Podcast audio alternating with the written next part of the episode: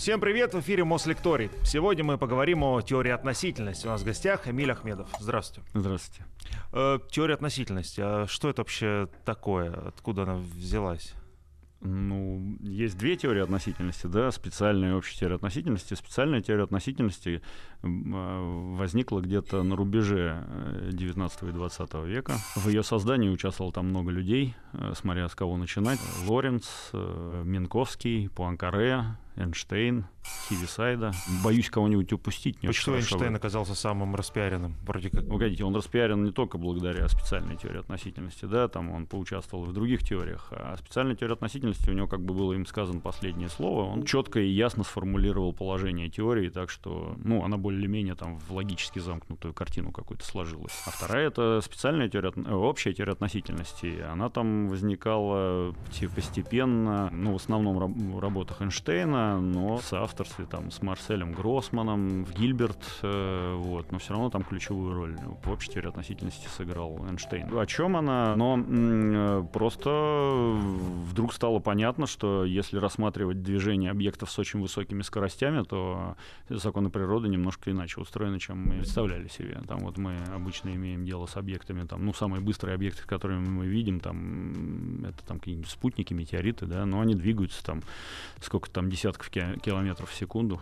Это на самом деле медленно. Э, вот, если вы начинаете работать с объектами, которые двигаются со скоростями близкими к скорости света, ну, хотя бы доли скоростей света, там, десятая, третья, вот, тогда уже начинают играть роль эффекты э, важные. Ну, например, если какие-то свойства света начинаете смотреть, или элементарных частиц очень быстро разогнанных вот тогда оказывается, что все немножко по-другому, там можно даже сказать, что по-другому. Там, вот я не знаю, в рамках э, механики Ньютона вам а, вы отдельно измеряете время. Что такое время? Это то, что можно померить термин в единицах секунд. Угу. Ну, грубо говоря, вы берете за эталон периодически какой-то процесс, который там, я не знаю, во Франции все в школе проходят, потому что во Франции есть эталон, лежат эталоны там времени, эталоны длины и эталон килог... Массы. Ну, физика — это вот наука, которая э, устанавливает взаимоотношения между величинами, которые вот измеряются в этих единицах. Эталон времени, ну, когда-то был просто там маятник определенной длины, который там вот совершает колебания в течение секунды. Я да? слышал, колебания какого-то атома сейчас. Да, сейчас уже, понятное дело, точность росла с тех пор, со времен Гюйгенса, кто там первый хронометр. Э, Гюйгенс, наверное, сделал, это старший современник Ньютона. Вот. Э, со времен Гюйгенса точность измерения времени сильно, сильно выросла. Сейчас колебания молекул какие-то там, но это уже там миллиардные доли, даже 10 миллиардные доли секунды. Э, вот. Мы, то есть, с такой точностью можем временные промежутки измерять. То есть, там в качестве эталона времени, грубо говоря, одно колебание молекул, а там вот сколько-то там 10 или сколько там миллиардов этих колебаний, это секунда мы называем. Вот, э, значит, э, во времена Ньютона, вот если не очень точно мерить время, то есть точностью до секунды, э, и если наблюдать за объектами, которые двигаются не очень быстро, ну, там снаряды какие-нибудь самым быстрым, так и в те времена, что там было, что мог создать человек, снаряд какой-нибудь, ну, да. запущенный из пушки, вот, то там можно отдельно измерять расстояние в пространстве, это то, что метры, эталон, и отдельно измерять время и смотреть, э, как вот у вас там, какую кривую он описывает под действием той или иной силы, и математически строго описывать там явления всякие.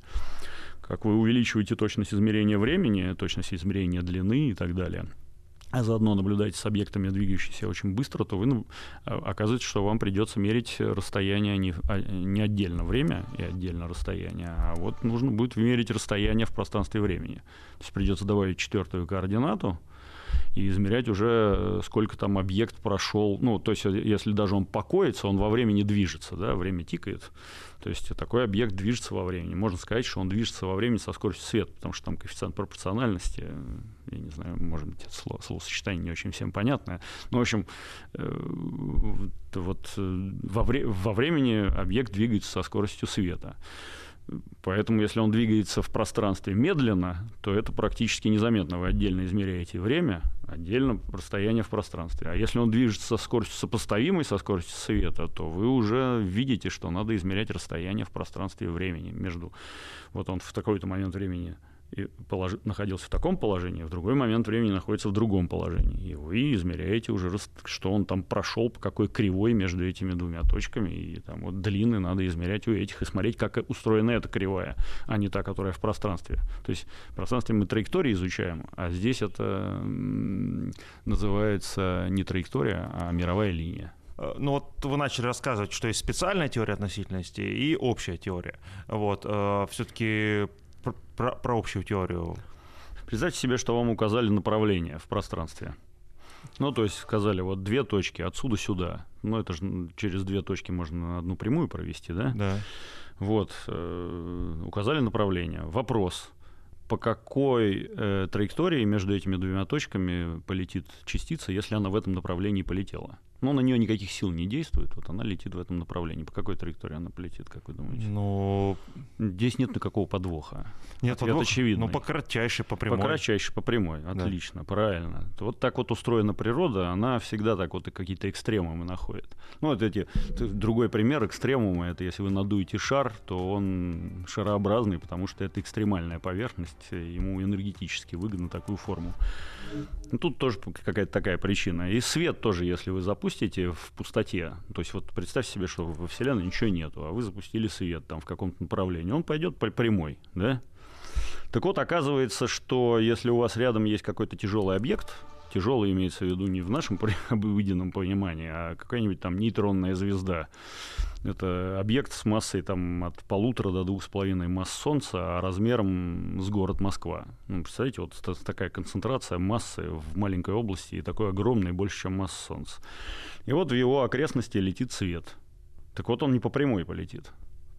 То есть он просто в окрестности, не вдали, вблизи этого объекта, если проходить будет, он полетит не по прямой. Тем не менее, это будет кратчайший путь Э, только уже не в э, плоском пространстве, а в кривом пространстве. Ну, как это понять? Вот, например, вот у вас на плоскости вы забили гвоздями с двух концов резинку. Она натянется тоже по прямой, правильно? Mm-hmm. Да, очевидно. А представьте себе, у вас шар, и вы забили гвоздями резинку с двух концов. На форме шара натянется. Ну, резинка пойдет по какой-то... Это называется дуга большой окружности. Это просто экватор, проходящий через эти две точки. Ну, просто он не в, как сказать, не в горизонтальной плоскости, а направлен вот просто через эти две точки. Вот по этой дуге, по это, резинка натянется. Это кратчайший путь на поверхности кривого пространства сферы. Вот. А, и э, точно так же самолет полетит по такой траектории между двумя городами, чтобы сэкономить топливо.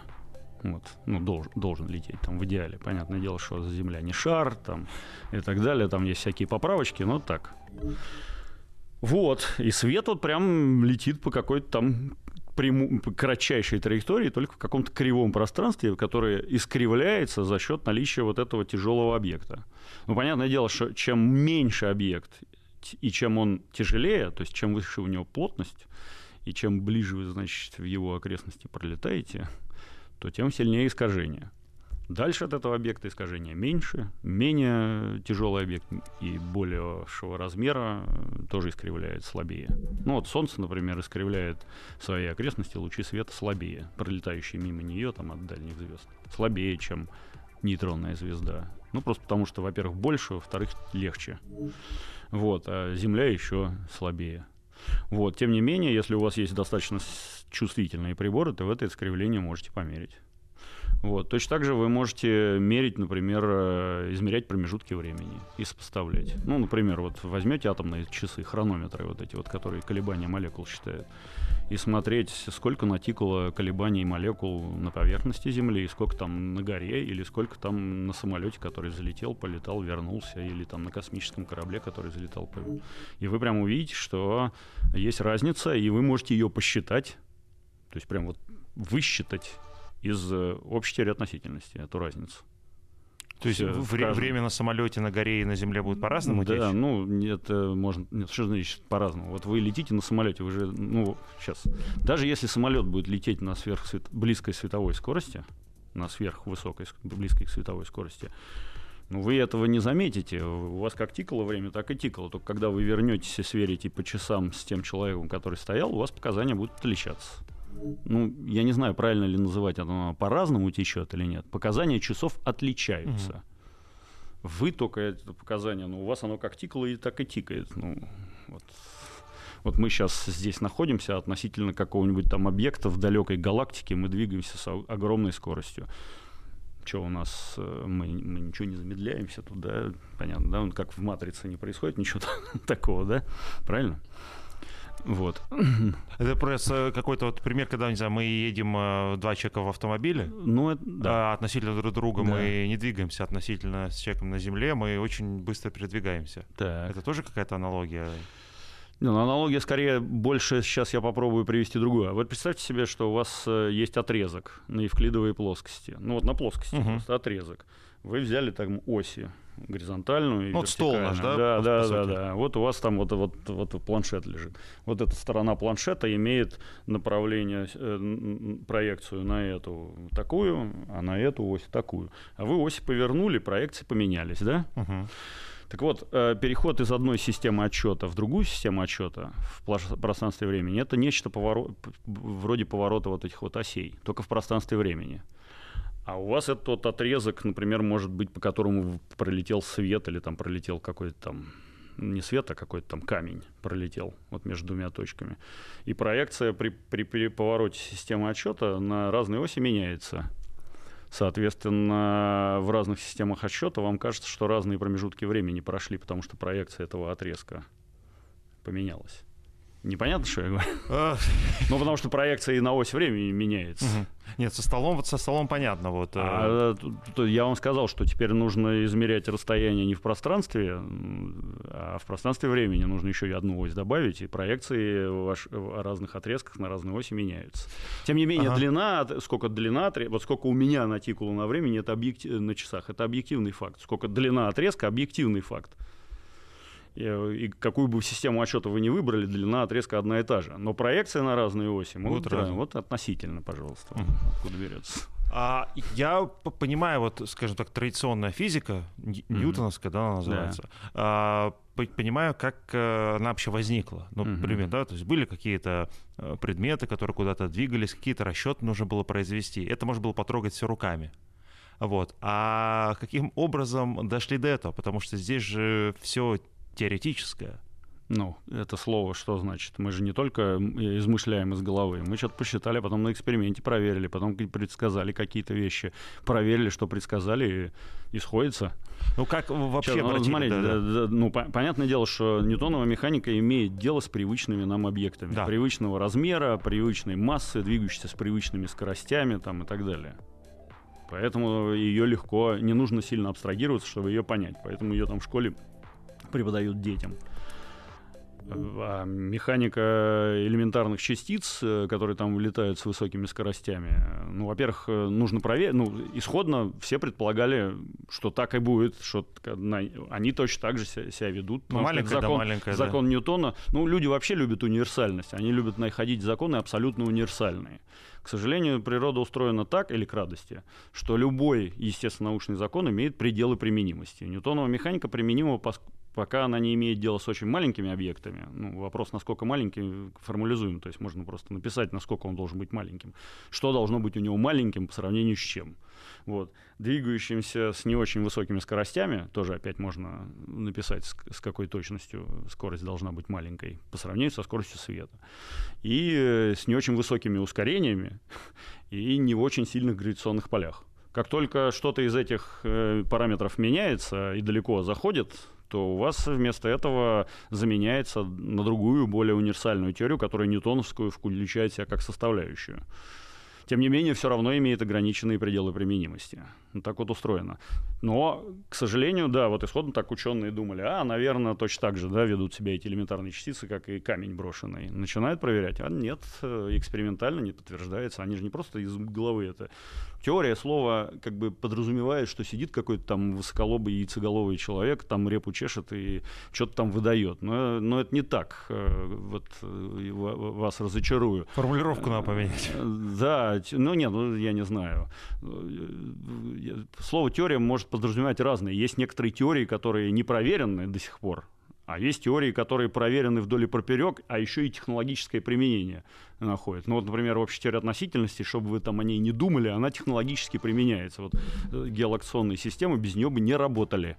Мы вот можем посчитать, насколько там время на часах спутника должно тикать по-другому, то есть промежутки времени он засекает другие, мы это можем высчитать. И если мы это не учтем, то у нас просто геолокационная система работать не будет. Потому что как э, э, определяется положение смартфона? Ну, реально геолокация, геолокация — это положение смартфона на поверхности Земли.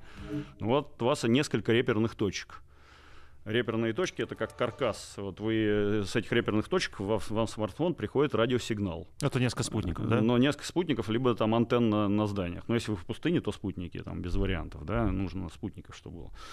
Значит, и, и вот вы э, смотрите, и он знает, там программа в нем, она посчитала расстояние до того, того, того спутника и так далее. Это как такой железный каркас. И он определил, вот смартфон на таких расстояниях от этих спутников может находиться только здесь, а не там.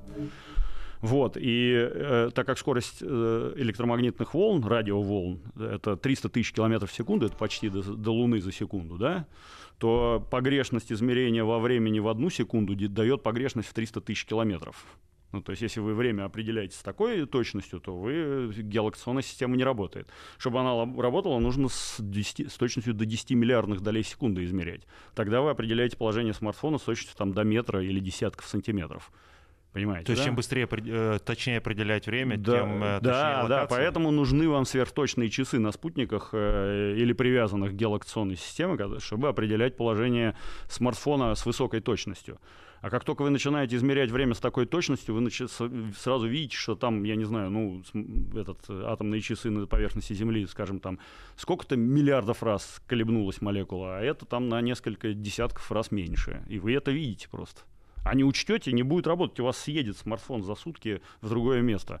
Вы будете просто, я не знаю, видеть себя на другой улице находящимся. Причем это делается с такой скоростью и с такой точностью, что ракета, двигающаяся на сверхзвуковой скорости, может лететь и повторять рельеф Земли на, на высоте несколько десятков метров. Представьте себе, что вот она так летит. И там а, ошибка небольшая, и она в Землю войдет, и, и все. А вот эти вот э, уточнения, такая точность э, в э, прочете времени, она сперва это поняли и потом построили э, такие спутники да. GPS или да. поняли, что дает ошибку Спер... и там переделали? Нет, сперва поняли, а потом, да, причем поняли в 60-х годах, когда рассчитывали положение спутников без всяких геолокационных систем, просто вот орбиты спутников считали, без учета теории относительности орбиты были одни, с учетом другие, и они видели эту разницу. Они видели, что с учетом предсказания, спутни... предсказания положения спутника значительно точнее.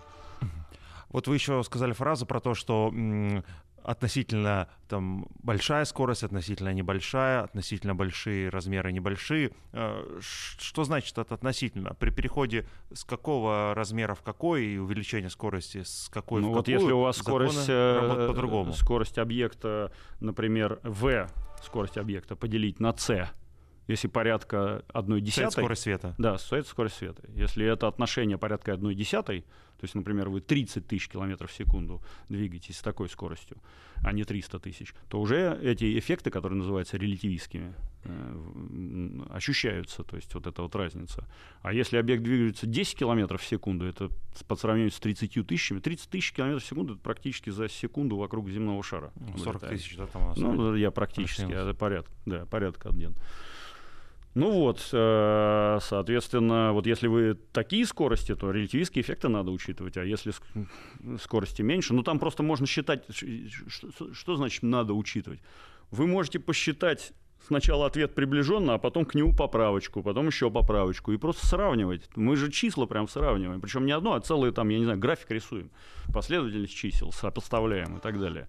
Мы ну, же... То есть имеется в виду, что, допустим, условно движется какой-то предмет, он начинает да. сильно ускоряться, да. и на какой-то скорости уже ньютоновская механика не действует, и мы начинаем считать по Да, нужно придется, да, вот даже так можно, да, можно просто, например, разгонять тело, тело с каким-то ускорением, и ну, через какое-то время вам придется уже учитывать релятивистские эффекты в учете, как он разгоняется, какое расстояние проходит и так далее, да. Прям вот студенты такие формулы проходят. Просто, а где вот эта вот отсечка, вы сказали, одна десятая там скорости света? Это приблизительно вопрос про времен Буридана этого. Э, э, вот вы кладете одну песчинку, вторую песчинку. С какой песчинки начинается куча?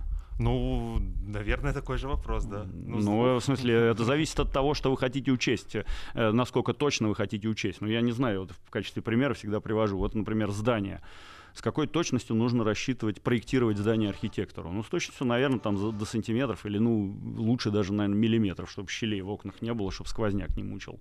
А с какой, э, вот, например, э, детектор э, на ускорителе э, частиц, э, он размером за здание пятиэтажное, а его рассчитывают с точностью до микрон. Одна миллионная метра, извините, а миллиметр — это одна сотая метра.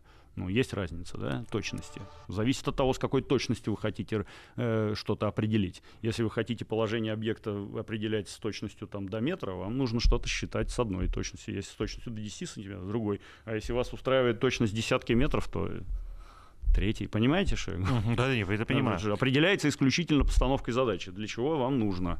Ну, чтобы вот там, я не знаю, положение двигающейся на звука, сверхзвуковой скорости ракеты, вам нужно знать все-таки точность, я боюсь, с точностью до 10 сантиметров, ну, метра хотя бы. Потому что ошибочка, и оба она влетела в гору, вместо того, чтобы повторить рельеф. А может ли быть такое, что теория вот, относительности, она неверна, либо на каких-то еще сверх э, скоростях, э, массах будет какая-то еще следующая теория? Сейчас. Два противоположных утверждения на каких-то э, скоростях, э, не скоростях, а при каких-то э, условиях, например, с очень высоких, гравици... очень сильных гравитационных полях, столь сильных, что мы еще пока э, даже и не знаем, насколько они должны быть. Мы точно знаем, что общая теория относительности теряет свою применимость. Будет другая теория, какая мы не знаем, как она устроена, мы не знаем. Но точно знаем, что при очень высоких, сильных гравитационных полях, намного сильнее, чем в черных дырах, ну, чем в черных дырах в районе горизонта событий, но настолько сильных, как в сердцевине черных дыр. Вот там точно будет другая теория. Какая, мы не знаем. Э, значит, но это не значит, что теория относительности неправильна. Там теория будет новая, будет себя включать общую теорию относительности на тех масштабах, по которых мы уже ее проверили. То есть она будет заменять ее, более общая теория будет, но при переходе при более слабым поля, к более слабым полям будет переходить в общую теорию относительности. А вот вы говорите... То есть как вот не, не, Ньютонову механику релятивистская механика не отменяет и не, не говорит, что Ньютонова механика неверная Ньютонова механика верная во всех тех пределах, которые она применима. Для того, чтобы рассчитать полет снаряда из пушки, совершенно не нужно как его, использовать теорию относительности. Достаточно использовать Ньютонову механику. Вот вы, вы можете, конечно, посчитать поправочку, как бы на, учесть явление теории относительности для учета поведения ядра, но оно смешно. Это не нужно делать, потому что там трение ядра о воздух э, значительно большую роль играет, чем вот эти релятивистские так называемые эффекты общей, э, специальной и общей теории относительности.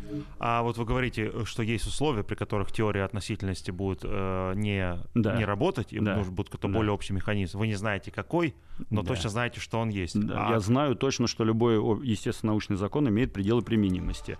Теория относительности предсказывает, что в черной дыре должна быть сингулярность. Я знаю, что природа сингулярности не терпит.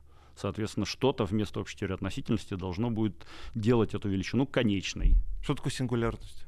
Ну, это где вот сосредоточена вся масса черной дыры. Какая-то точка. Да, но это не точка. Вот не бывает так, точек. Точек не бывает. Точка — это идеализированное представление о нечто. Даже ту прямую, которую вы или точку рисуете на плоскости, когда там задачи геометрии решаете, вы ее представляете как точку, объекта, не имеющего размера. Такого не бывает.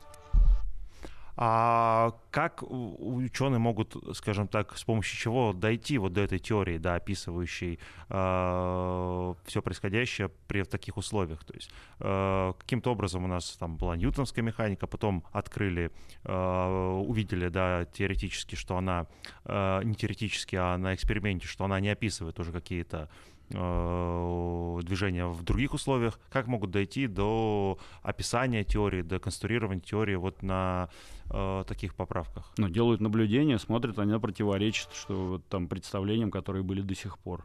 Пытаются придумать, что же нужно поменять в представлениях, чтобы это, чтобы ни противоречия не было логического находят, пытаются, находят, так, пробы ошибок сначала, пробы ошибок, пробы ошибок, в конце концов что-то похожее находят, потом предсказывают из этого что-то, потом проверяют это предсказание, если не, не сбылось, значит неверно, снова вот так вот идут. Нет, ну вы говорите, сейчас ее нет, значит сейчас что пробуют предсказывать и ошибаются, то есть? Нет, сейчас, к сожалению, такая ситуация, что мы так настолько широкие теории, сейчас вот ни одного явления, противоречащего общей или специальной теории относительности мы не видим, ну разве что, сейчас, секунду, это угу. тоже в некотором смысле мы видим, вот, например, мы видим, что есть какая-то темная материя. Она э, выбивается за рамки, ну как сказать, и сейчас уже в какой-то момент, смотрите, Давайте я это объясню, как происходило. Вот у вас э, измеряют э, массу галактики. Как измеряют? Просто смотрят, как она светится, знают, сколько звезды должны весить, суммируют массу э, звезд светящихся, получают массу галактики. Соответственно, высчитывают, как звезды на окраине галактики вращаются. Смотрят, а они вращаются не так. То есть они вращаются э, так, как будто бы масса у галактики больше ну, очевидно, выходит за рамки даже не, не, не теории относительности, а в данном случае ньютоновой механики. Ньютонова гравитация не, неприменима получается что-то не так. Начинают думать, откуда взялась эта масса. Ну, кто-то там приходит, а давайте введем темную, темную эту материю. Значит, да, давайте там добавим, откуда она взялась, что у нее за свойства и так далее. Начинают смотреть. Ну вот, например, смотрят, как сталкиваются галактики. Ну, мы же не в реальном это времени смотрим, а мы уже там результат... Постфактум. Постфактум. А можно и посчитать на компьютере. Так вот, оказывается, что, это, что темная материя точно есть Э, она обладает теми же гравитационными свойствами, как обычная материя, только не светит. Ну, там она еще и другие, э, в других взаимодействиях не участвует. Но в гравитационном участвует прям буквально так, как, как обычные вот э, те, те же звезды, только не светящиеся. То есть уже на данный момент там э, э, вот были предсказания, что есть темная материя. Ясное дело, что кто первый пришел с этим предсказанием, ему сказали, да ты кретин. Если вы думаете, что все бросились, а, да, да, да, вот, молодец, как ты хорошо придумал, да, его размазали. Просто на первом там семинаре, как только он с этим предложением вышел, я уж не помню кто, и не помню, я так просто представляю, как обычно это происходит. Но вот на данный момент проявления темной материи найдены очень, ну, несколько, по крайней мере. Что это за проявления? Ну, вот, например, то, что у галактики там ведут себя, соответственно, при столкновении, так что вот там как будто бы вот эти вот куски темной материи, они разлетаются точно так же, как звезды. Первое там, я не знаю, потом расчеты показывают на компьютере. Но это как бы не экспериментальное подтверждение, а так. Ну, просто расчет на компьютере показывает, что галактики также будут разлетаться, как э, вот эти вот что еще там? А потом оно э, лучи света искажает, как я сказал, луч света, проходя в окрестности объектов э, ну, через галактику искривляется за счет дополнительной там, массы темной материи. Вот, а не только за счет там звездных объектов и так далее. Все меньше и меньше сомнений, что оно есть, все меньше и меньше сомнений, что оно обладает теми свойствами, которые были предсказаны. А вот вы сказали про... Ну, это я еще раз да. говорю, вот видите, было как бы исключение из общей теории относительности. Однако нашли, что все укладывается в общую теорию относительности, просто нужно добавить объекты, которые просто вот гравитационно нужным образом взаимодействуют, просто не светятся. Потом темная энергия есть, тоже она как бы в некотором смысле противоречит э, нашему представлению. О том, темная как... энергия? Да, это немножко другое. Что такое темная энергия? Это то, что заставляет галактики разбегаться ускоренно так э, быстрее, чем мы ожидали. То есть э, вот такая вот... Они же постоянно ускоряются, да? Раз, да, нет, раз... они разбегаются. Э, без нее мы думали, что они разбегаются без ускорения. А начали мерить. Хоба, а они ускоряются. Значит, соответственно, есть что-то, что приводит к этому. Мы не знаем, какие у него свойства, кроме вот этого. И на данный момент темную энергию значительно меньше ясного, чем про темную материю. По крайней мере, на этих масштабах. Вы говорили вот про практическое применение, да, теории относительности, говорили Мгм. про, про навигацию, да, что если бы мы это не учитывали, то мы бы оказывались... Это не единственное применение. Теория относительности также имеет применение, например, в атомных электростанциях. Вот расскажите еще вот о том, э, где на практике это условно... Ну, в атомных электростанциях самое и раннее, что вот это вот э, соотношение между массой и энергией. Е равно Е0 равно МЦ в квадрате. Масса покоя равно массе... Масса поху- покоя умножить на скорость света в квадрате — это какая-то э, энергия. То есть вы это можете конвертировать, массу в энергию. Вы можете конвертировать. Я помню школу Е Из-за этого, из-за да. этого возможны атомные реакции, из-за этого возможна работа атомных электростанций. Что бы там ни говорили, это предсказание теории относительности. Вы можете конвертировать э, при распаде ядра продукты реакции имеют определенную кинетическую энергию, которая возникла за счет э, избытка массы. То есть э, масса перешла в энергию, конвертировалась в, в энергию. Мгм. Это используется в атомных реакторах. А вот тогда э, новая теория, которой сейчас нет, да, которая... а, ну, Пока не пр- да, ее вообще практическое применение, понятно, что если теории нет, сложно говорить, да, но в целом это будет, э, Но- где она будет применяться на практике? Что-то точно недостижимое для обычного рядового Может человека быть, в жизни? Ну, или нет? Я, если мы на- научимся понимать э, столь высокие плотности, столь высокие, э, столь сильные гравитационные поля, не исключено, что мы сможем создавать кротовые норы и летать э, сквозь Вселенную быстрее, э, чем вот по прямой. Раз вы заговорили про это э, путешествие, да, во времени, путешествие вот на этой... э, Но это я так, это фантазии, Не, ну, потому что подожди. с- вы меня спрашиваете, Да. что будет, если ну, я фантазирую. ну, теоретически, да, а, Я все до сих пор говорил теоретически, но некоторые вещи были совершенно практические. А хорошо, если кроме атомной станции, э, навигации, где еще а, при- применяется вот такое? Теория Да, относительности? да. Что можно ну, э, не применяется, а явно Обосновывается, так. обосновывается ну, на всех этих эксперимент- экспериментах на, на ускорителях. Ну, там сталкиваются элементарные частицы, двигающиеся с очень высокими скоростями. Там просто перманентно, мы там, я не знаю, происходит, я не знаю, зеленые, я не знаю, какое число, реакции атомных э, элементарных частиц. Мгм. Не атомных, а субатомных элементарных частиц. И во всех этих реакциях э, э, проверяется теория относительности. И, и- и ни одного исключения из этого явления не найдено. Что бы там кому бы не хотелось. Про путешествия все-таки, раз вы это сказали, а, путешествия в пространстве и времени, да? Да. А вот, а, вот эти кротовые... Но мы во времени тоже путешествуем сейчас. Вот я сижу и путешествую. Нет, во ну мы- вперед. Так. Мы путешествуем только вперед, э, и мы с вами вот с определенной скоростью. А, про кротовую нору вы сказали, это в, в «Интерстелларе», по-моему, да, Да, про, да, про да. это много Но ее фантазировали. придумал Кип Торн, кротовые норы, а Интер- и Интерстеллар снят по книжке Кипа Торна. Он А. был, я так понимаю, научным советником этого Это консультантом. те- те- теоретически, теория сейчас как-то описывается, теоретически возможно? Да, кротовые норы предсказаны теоретически, но ни одного экспериментального подтверждения на данный момент им нет. А потому что мы не можем провести такой эксперимент, нам не хватает... да, потому что чего не мы хватает? пока не умеем да, делать такой эксперимент. А чего не хватает нам? То есть, вот, что значит- Энергии не хватает, наверное. Ну, в смысле, дело в том, что для того, чтобы организовать кротовую нору э, Ну, кротовая нора, чтобы объяснить- нужного свойства. Давайте зрителям попытаемся объяснить. То есть вот это на листочке же объясняют, да? Да, вот, да, э. Что вот вы, да. вы- как это, вот у вас есть Вселенная, она как-то искривлена, например, вот поверхность листа. Вы можете лететь по прямой вот так вот, а можете создать кротовую нору отсюда сюда и полететь. Это все равно вы будете медленнее света двигаться вдоль этой кротовой норы, вдоль этой кротовой норы, свет быстрее туда долетит. Но тем не менее, вам не нужно будет лететь вот в этот, весь этот промежуток, а можно будет вот так пролететь. Причем для того, чтобы вот так вот быстрее пролететь, э, нужно кротовую нору с определенными свойствами. Нужна вот э, материя с определенными свойствами, очень похожими, например, на темную энергию. И вот в квантовой физике такая материя есть. В обычной, вот как это, с газами, с которыми мы имеем, она, они не создают такую вот, такие условия, чтобы кротовую нору с нужными свойствами создать.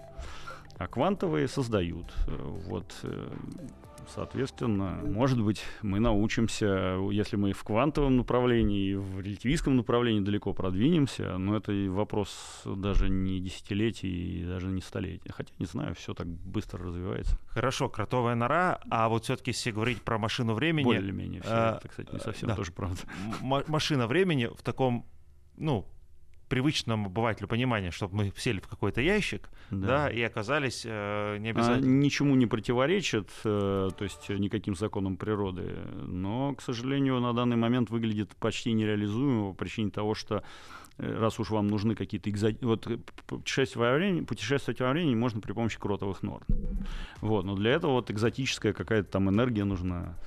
Она бывает в квантовом мире. А квантовый мир, он микроскопический. То есть в микроскопическом уровне вы можете что-то там создать такое вот специфическое, что вам приведет к формированию кротовой норы, но опять же микроскопическое. А чтобы туда запихнуть какую-то комнату, космический корабль и так далее. Вот когда это будет. То есть вот микроскопически, может быть, и довольно-таки скоро мы что-нибудь такое начнем делать. То есть мы запустим во время либо через... Да, слушайте, ну она микроскопичная, а, она на короткие промежутки а. времени, и на это, и на, для элементарных частиц это не то, что там бабушка слетал и замучил, извините. А э, сегодня, ну и вообще, вы говорили несколько раз про скорость света. А, это, ну, в обывательском понимании, это скорость, которая движется свет, правильно? Да. Или электромагнитные волны, да. даже точнее. Даже гравитационные вроде тоже с той же теоретически что-то быстрее этого есть? Нет. Теоретически свет движется быстрее всего. Я даже точнее скажу. Какая бы скорость у света ни была, он движется быстрее всего. Быстрее любого объекта. Ну, объект может двигаться, двигаться либо с такой же скоростью, либо медленнее. Ну так, грубо, грубо говоря, свет состоит из фотонов. Фотонов масса равна нулю. Как вы будете разгонять фотоны? Просто, когда мы говорим про, например, про массу, да, мы же можем ее бесконечно наращивать. Да. То есть больше, больше, больше, больше. Ну, теоретически, вот. так, э, если абстрагироваться, да. Ну, то есть э, время, оно куда-то идет, оно может прибавлять расстояние, соответственно, а, может быть до, дальше, дальше, дальше, дальше, дальше. А вот э, скорость, она конечна в этих физических величинах. То есть, есть а, масса... вы имеете в виду, да. чему нельзя превысить? Ну, да. вот так устроены законы природы, что вот вы не можете превысить скорость света. Э, то Или есть... мы пока не можем... Э, нет, нет, в том, в том-то и дело, даже если вы по кротовой норе летите, вы вроде бы быстрее, чем вот э, как бы окольным путем летите, но по этому же пути свет пройдет все равно быстрее. Это, конечно, все в предположении, что пространство времени континуально, в том смысле, что оно такое непрерывно. Если оно начнется там на какие-то там элементарные эти распадаться, там на каких-то очень высоких энергиях или при очень детализации мелкой, то там черти что может быть. Там вообще может на расстоянии действия быть. А эта скорость света, она же еще... Только на расстоянии маленьком, но тем не менее на расстоянии. В какой-то же среде, про среду идет речь, там, в вакууме, либо в каких-то других э, средах свет же тоже по-разному, наверное, движется. Или это ну да, да, да, да, да. Свет, ну смотрите, у света в среде есть групповая и это и фазовая скорость. Еще э, фазовая скорость без проблем определяется. Это вот, э, ну, мы обычно имеем дело со светом, это не, не отдельная гармоника с данной частотой. Ну, белый свет — это смесь э, как всех, его, да? всех цветов, соответственно, всех возможных частот. Соответственно, это такой волновой пакет. Он такими пакетами нам в глаз попадает. Этими, вот, волновой пакет, он состоит из многих волн. Каждая из них движется со своей, вообще говоря, скоростью. Значит, это называется фазовая скорость. А весь пакет целиком движется с групповой скоростью. Ну, в простейших средах групповую скорость легко определить. Ну, потому что если среда всякими линейными свойствами обладает, то это нетрудно сделать. Фазовая скорость вообще может быть любой. Вообще, она не обязательно должна быть скорости света равна, меньше быть, может, может быть больше скорости света. А если вы можете определить групповую скорость у, пакета волн, то она всегда меньше скорости света, меньше или равна скорости света. Вот, если вы, но бывают такие ситуации, что среда так сложно устроена, что групповую скорость ты не особо определишь. Ну, и тогда там тоже какие-то эти явления такие, превышающие скорость света, возникают. Но это не противоречит теории относительности, потому что мы, я вообще говорил про идеализированную ситуацию, что движение в пустоте. Вот в пустоте там проблем нету, там все движется меньше скорости света. Свет самый быстрый. Не, не меньше, я когда говорю меньше скорости света, я не меньше c говорю. Я говорю медленнее, чем свет. Я всегда говорю медленнее, чем свет. Свет движется быстрее всех. Молодец какой. А, вы еще говорили про а, скорость гравитации, вот обмолвились. Гравитационных волн? Да, это, это что за скорость? Ну, она, кажется, равна скорости света. На данный момент вроде бы так. Ничего противоречащего этому не видим. А гравитационные волны и э, гравитация, которую мы испытываем, они это, это что? Ну, за... одной природы в современном представлении, но это немножко разные явления. Гравитационные волны нечто похожее на... влияют на объект, сквозь который они проходят, приблизительно как приливные силы. Приливные силы, они растягивают объект так, в одном направлении растягивают, там могут в другом сжимать. Приливные силы вы имеете в виду? Ну вот приливные силы, которые к приливам приходят. А. Вот у вас, ну не совсем это, эта аналогия очень грубая, но я имею в виду, что похожего сорта явления. Э, значит, у вас, э, э, как его, Земля, вот к Луне разные точки Земли притягиваются по-разному, потому что они на разных расстояниях находятся. Какая-то часть притягивается сильнее, какая-то часть меньше. Соответственно, если вода, то у вас как бы есть волна вот в этом направлении, вот если Луна здесь, есть волна, которая в сторону Луны, угу. есть волна, которая от, от Луны. Вот это и приливная волна. Силы, которые приводят к этой разнице э, сил, э, они, значит, называются приливными. Ч- чем-то похожим на объекты действуют гравитационные волны. Вот они проходят сквозь пространство, и они при прохождении сквозь пространство в одном направлении что-то расширяют, в другом направлении сжимают. И вот э, если достаточно сильная гравитационная волна сквозь объект пройдет, то она его может там разорвать и так далее. Потому что то, что через нас проходит, э, рождено где-то там далеко, очень слабое, и мы ну, ясное дело, этого не чувствуем. А кто источник этой э, Ну, обычно волны? это какое-нибудь там слияние двух черных дыр, слияние черной дыры нейтронной звезды, слияние двух нейтронных звезд и спустя, соответственно, какие-то, ну, миллионы-миллионы километров, да, миллиарды, да. и времени столько Скорее, жизни доходит да, до нас. Световых только. лет, световые, лет, световые года — это расстояние. Сколько, ну, вот сколько-то там световых лет доходит до нас. Получается, она со временем э, как-то тускнеет? Затухает, затухает, ну, потому что там источник точечный, а волна, энергия во все стороны распространяется. Она все слабее и слабее с расстояния становится. Угу. А, про черные дыры еще хочется вас спросить. Теория относительности эти черные дыры предсказывает, правильно? Да. Вот что вообще такое черная дыра? Потому что в нашем сознании это что-то, куда все засасывается, Пылесос, да, да. Неправильно. И, и пропадает навечно. Неправильно. Э, ну, в смысле, насчет пропадает навечно, я не знаю, навечно или не навечно. Ну, засасывается. А, а то, ну, засасывается тоже нет. Вот если сейчас что-то там превратит Солнце в черную дыру с такой же массой, мы, ну, разве что мы увидим, что свет пропал. Через какое-то время. Да, да. Но Земля как вращалась по этой орбите, так и будет вращаться. Ее ничего туда не засосет. Еще в черную дыру тяжелее попасть, чем в Солнце. Она засасывает на расстоянии в полтора раза больше, чем радиус ее горизонта. А вот и то не неизбежно. Ну, то есть про... А если вы за пределами полтора радиуса э, черной дыры, то можете вращаться вокруг нее отлично. А как-то вот э, поняли, что при таком... Ну, это вычисляется. Просто, э, чтобы вращаться вокруг нее э, на радиусе полтора радиуса ее горизонта, надо двигаться со скоростью света. Соответственно... Откуда это недостижимо, а, поэтому... Да, поэтому любой объект массивный, он туда просто заваливаться будет, там, начиная с какого-то приблизительно этого радиуса. Ну вот, да, тем не менее, если расстояние меньше, чем полтора, полтора радиуса, да, то туда то падает. будет падать. Ну, и, и при этом оттуда можно улететь, э, но прилагая усилия. Ну, это если, если он разгонится. Ну да. Слушайте, можно на ракете с Земли улететь, просто применяя небольшое ускорение, там, вот, перегрузки не создавая для космонавтов. Только вы столько топлива потратите. Ну, каждый раз там, вот знаете, она почти висит там. Понятно? Ну, то есть ну, да. не, не 8 G, а, а вот просто G плюс 1 десятая. И вот он так медленно там каждый раз висит вот так вот. Ну, вы топливо израсходуете сильно больше. А, но все-таки в то, что оказывается на расстоянии менее а, полутора а, радиусов от черной дыры, попадает в нее, mm-hmm. А что значит э, попадает в нее? Это же не вот про пылесосы сказали, у нее же там что? Но там есть горизонт событий, после, за пределы которого, из-за пределов которого вы уже вылететь не можете. Вот попали туда, уже оттуда не вылетите. А что значит попали? Как вот наша Земля, да, физическое тело, да, туда ну, может попасть? И, и ну, если, где оно оказывается? Если даже мы не, я не могу исключить, что мы можем сейчас пересекать в данный момент горизонт событий какой-то огроменной черной дыры, которая размером чем, больше, чем там 13 миллиардов световых лет. Я не могу этого исключить, но мы не заметим этого.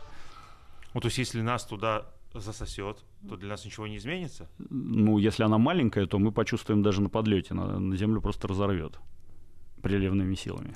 Угу. А если она огромная, то как будто... Если бы... она огромная, то приливные силы на у нее на горизонте событий слабые.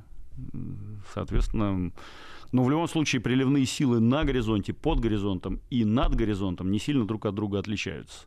Нас порвет еще до если маленькая черная дыра, нас порвет еще до, на подлете к горизонту событий, просто потому что там приливные силы по мере приближения будут расти постепенно. При пересечении горизонта никакого скачка в росте не произойдет, но на подлете разорвет. А она... Э, да, даже у, у нейтронных звезд, говорят, в окрестности нейтронных звезд, говорят, разрывает какие-то там объекты большие, типа там метеоритов. Я не знаю. Ты я, хочешь я спросить, не кто специалист. говорит? Ну, наверное, какие-то явления, похожие на это, наблюдаются наблюдают там последствия. Почему такой плохой пиар у черных дыр? Почему все считают, что они черные? Чё, темная энергия, темная материя, черные дыры. Спасибо вам. Угу. Вот э, я пересмотрю нашу передачу. Да-да, у вас тоже будет такая возможность. Спасибо, что пришли и уделили э, время. Спасибо, что позвали.